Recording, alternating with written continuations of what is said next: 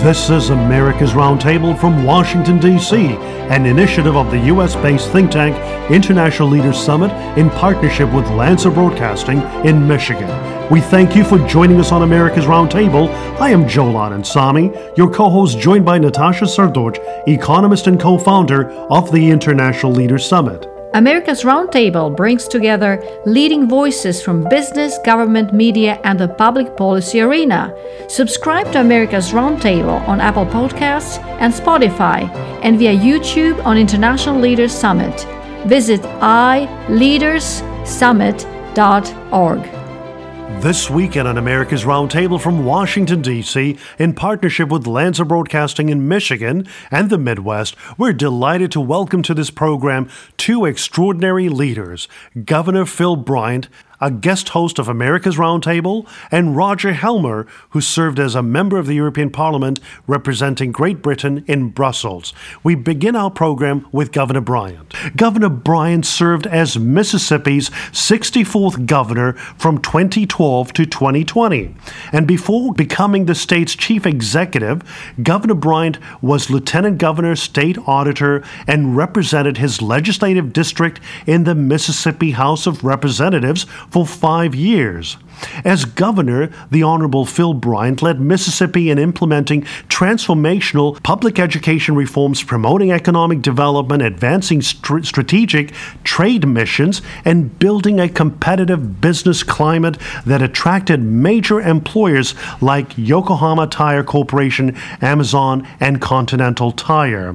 Governor Bryant also served as chairman of the Southern States Energy Board, impacting 16 states in the South, and chairman of the Interstate Oil and Gas Compact Commission.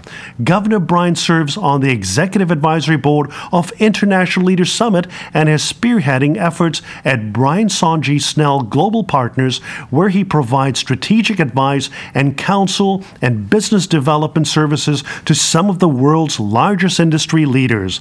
And on this note, we welcome Governor Bryant. Welcome to you, sir. Welcome, Governor Bryant. Oh, thank you, Joe. Natasha, great to be back with you. I hope it's warm where you are at there in D.C., maybe for the first time in quite some time. We are colder in Mississippi than perhaps our friends in the nation capital just this week. Governor Bryant, this past week, we lost a great American hero, a great American patriot, Rush Limbaugh. And for our listeners, we would like to share with them that this program, this weekend on America's Roundtable, is dedicated to the memory of Rush Limbaugh, a great American and a true conservative leader. And I know, Governor, you knew Rush Limbaugh, and we would certainly welcome your thoughts on the passing away of a great conservative leader. Well, he was just that. Rush, we've heard so many accolades, great leader.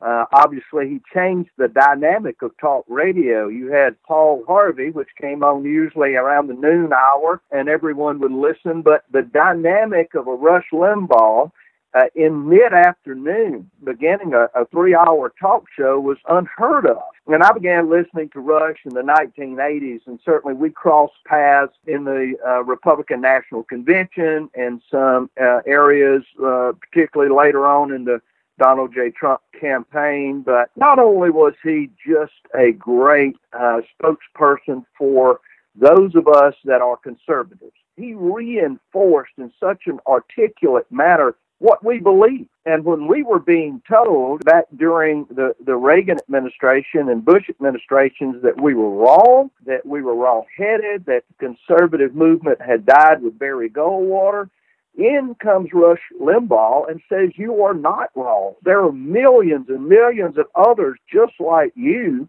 that have conservative ideas and ideals and believe in those and love this country, and I am one of them. Rush had a wicked sense of humor. I would often smile, and he would say, and talent alone from God. He knew he was being reverent in that God did, in fact, have the power, and that we just derive our power from what blessings he bestowed upon us. But he also knew that the liberals just could not stand to hear him say that. They could not stand the fact that he would say, I'm right 99.9% of the time. But that was his sense of humor, a great philanthropic individual. Rush donated and supported organizations and did not always take credit for it. After seeing the transformation of talk radio by this great man, this great mind, where will it go now? Now, there's many like this show that have taken up that torch of conservative talk radio, hundreds now around the nation, local and national. So that is the legacy of Rush Limbaugh. What you are doing today and what the listeners are enjoying,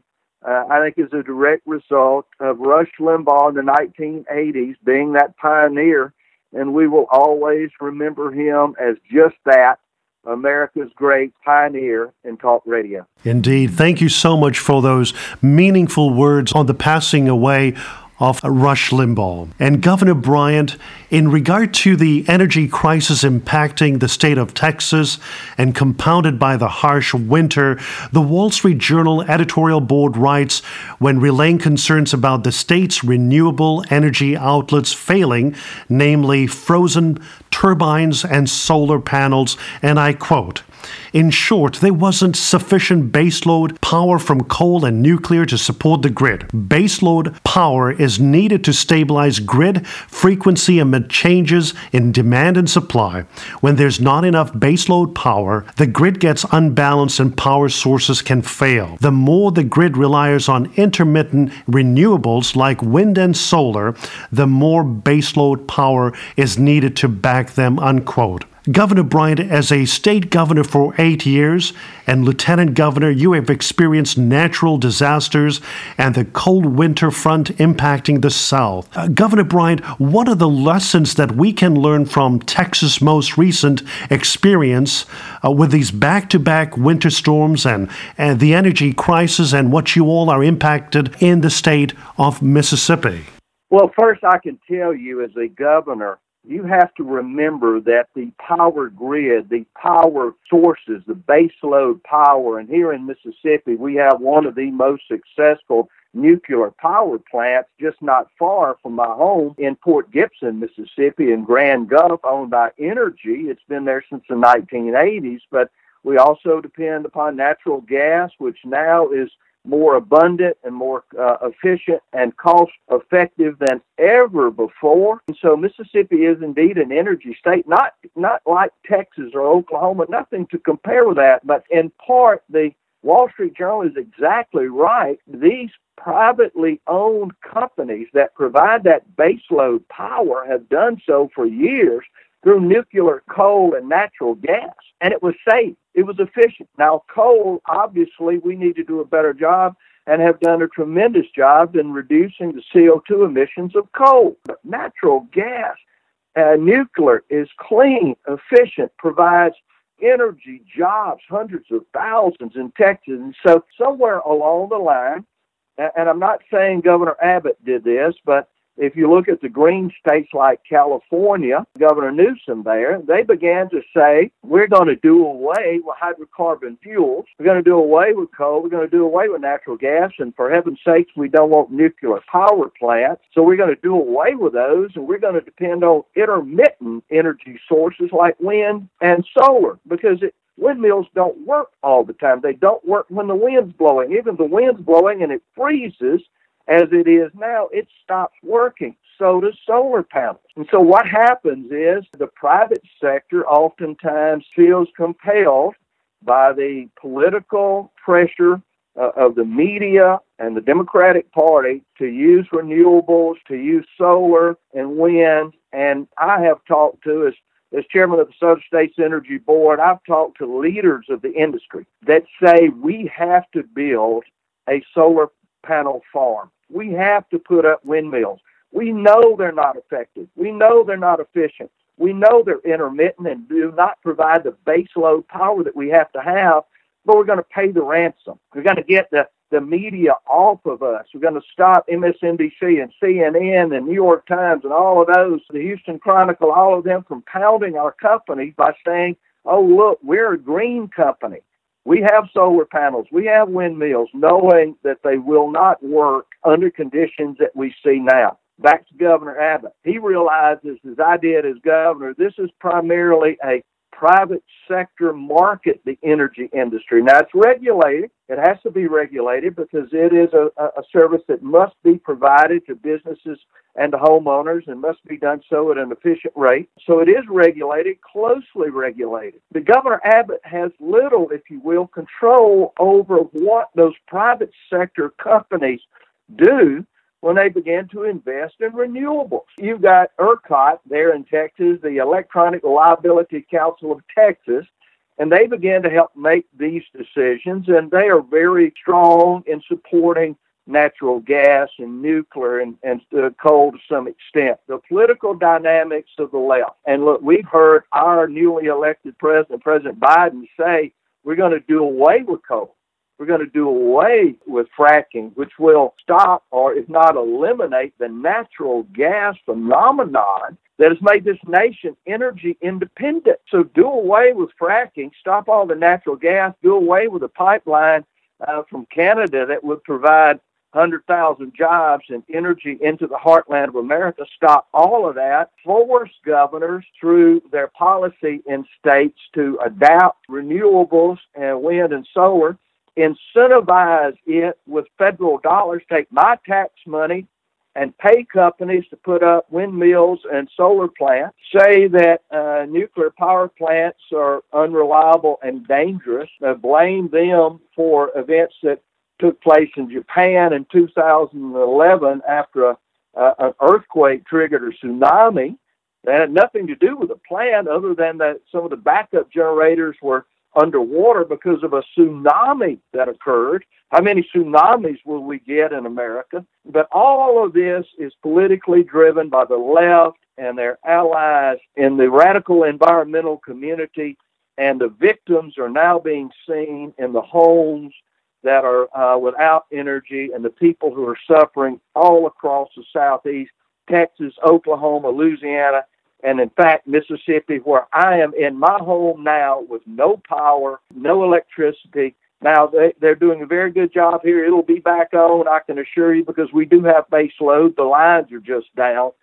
But I can feel for those that may be in Texas weeks without power.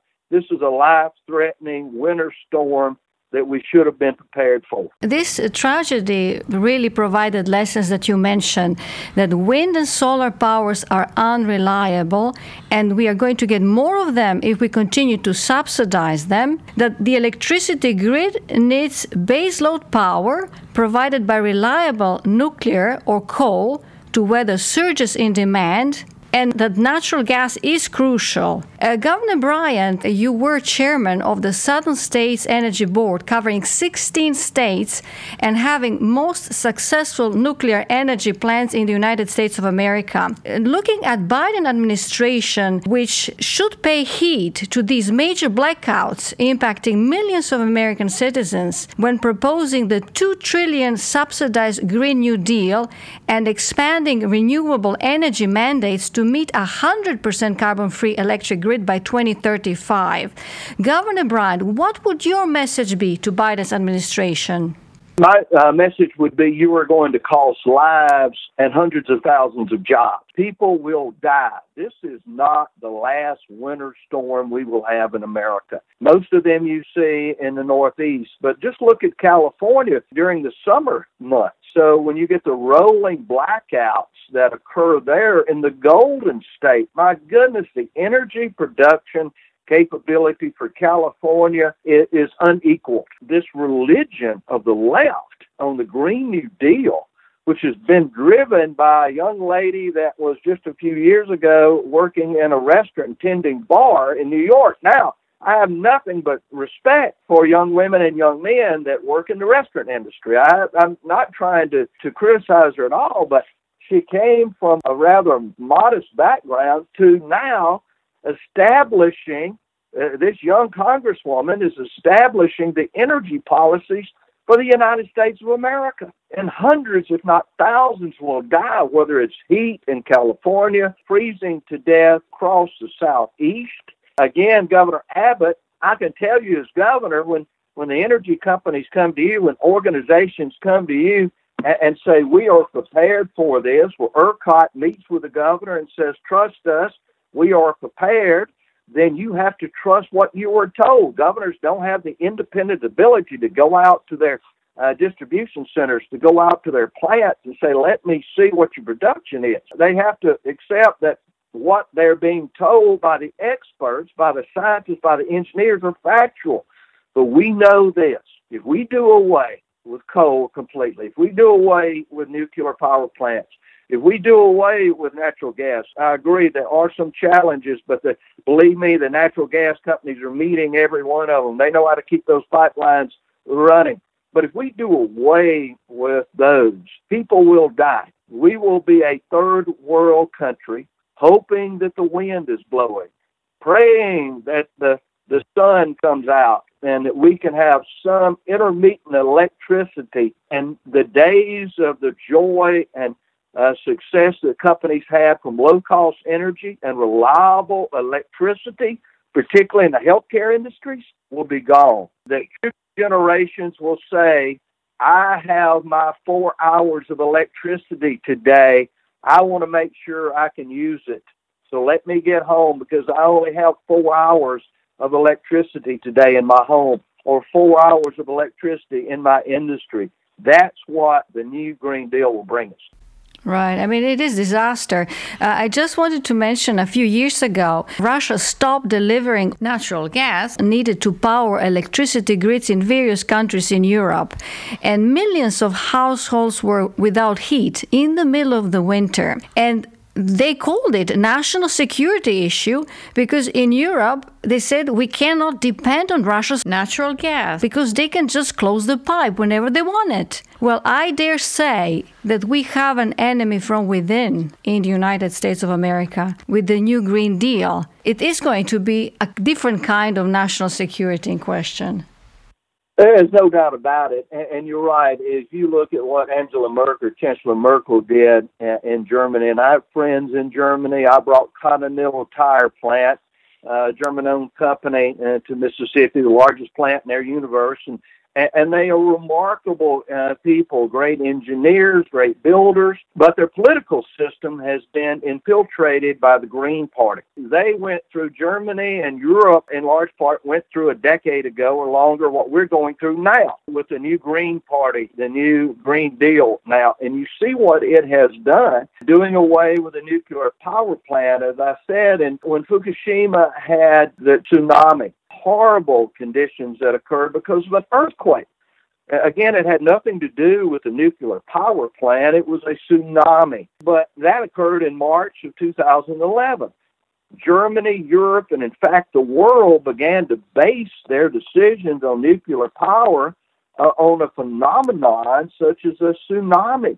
Obviously, Chernobyl began the discussion. The Russians made every mistake that you possibly could in that plant, resulting in the disaster that is Chernobyl. But in large part, nuclear energy is safer than any form of energy in the history of mankind.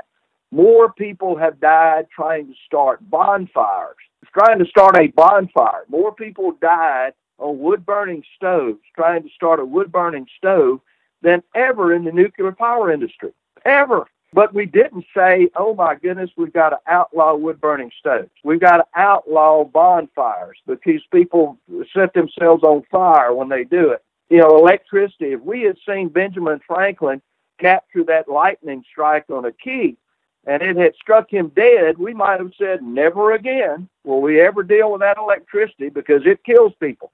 And, in fact, electricity continues to take lives today and accidents, but not nuclear. But yet, because of a couple of incidents that occurred, particularly the one in Japan where there was not one injury, not one person was harmed. Now, the country that's not listening to that, not listening to the Green New Deal or to the congressman from New York is China. When I was in China in 2008, they were planning on expanding 15 nuclear power plants in the next decade. They had bought so many parts and equipment from companies that make those portions of nuclear power plants that are necessary for it. They had bought so many of those parts that other countries could not. It was taking decades for other countries to be able to find the necessary portions of the plant to begin a plant. But China will be energy independent. China will be running and using safe nuclear energy and for the next 100 years, while, again, we are here hoping that we can keep the lights on in the emergency room long enough to take care of the individuals who need health care across America. We will be limited in our businesses and in our homes, how many miles we can drive in our electric car. Our life will be under the total control of some federal agency that will dictate to you how many hours or minutes or kilowatts or megawatt hours your state and your city will be able, and your business will be able to use in electricity. Governor Bryant, we thank you so much for your leadership and your principled work over the years in the energy sector, as you have so clearly articulated, and the importance of not relying upon renewables, as you've rightfully mentioned, with the Biden administration pushing for mandates to meet 100% carbon-free electric grid by 2035. So we appreciate your leadership in presenting a principled solution by making sure that we have a diversified portfolio, if you may say, making sure that we use clean energy, that we use fossil fuels, that we use nuclear energy, because we cannot rely upon renewable energy in America. Thank you so much for your leadership. Joe, thank you. We call that all of the above. We want to use all of the above, renewable, solar, wind where it can be used, but our base power must be what we know now, and that's nuclear and hydrocarbon. Just wanted to briefly ask you, Governor Bryant, what would be the ideal mix of these energies or energy sources for American economy? You know, I think you're looking at probably a 70-30, somewhere along those lines. Obviously, it would be different in Arizona and in Mexico, where solar is much more effective in some areas in California. But again, this rush into the Green New Deal is going to be disastrous. And as Americans are going about their lives, enjoying, and we all, since the beginning of our ability to provide electricity, enjoyed a low-cost, an effective and reliable source of electricity, all that will go away. All that will change. So what we're seeing now will be the norm in the future. It will not take a hurricane. It will not take a winter storm. All it will take is a Green New Deal. Thank you so much indeed, Governor Bryant, for joining us on America's Roundtable. And Governor Bryant served as Mississippi's 64th governor from 2012 to 2020. And Governor Bryant also served as chairman of the Southern States Energy Board, impacting 16 states, and chairman of the Interstate Oil and Gas Compact Commission. Thank you so much, Governor Bryant. Thank you, Governor Bryant. Absolutely. Thank you. Thank you all. This is America's Roundtable from Washington, D.C., an initiative of the U.S.-based think tank International Leaders Summit in partnership with Lancer Broadcasting in Michigan. We thank you for joining us on America's Roundtable. I am Jolan Ansami, your co-host, joined by Natasha Sardorj, economist and co-founder of the International Leaders Summit. America's Roundtable brings together leading voices from business, government, media, and the public policy arena. Subscribe to America's Roundtable on Apple Podcasts and Spotify, and via YouTube on International Leaders Summit. Visit iLeadersSummit.org.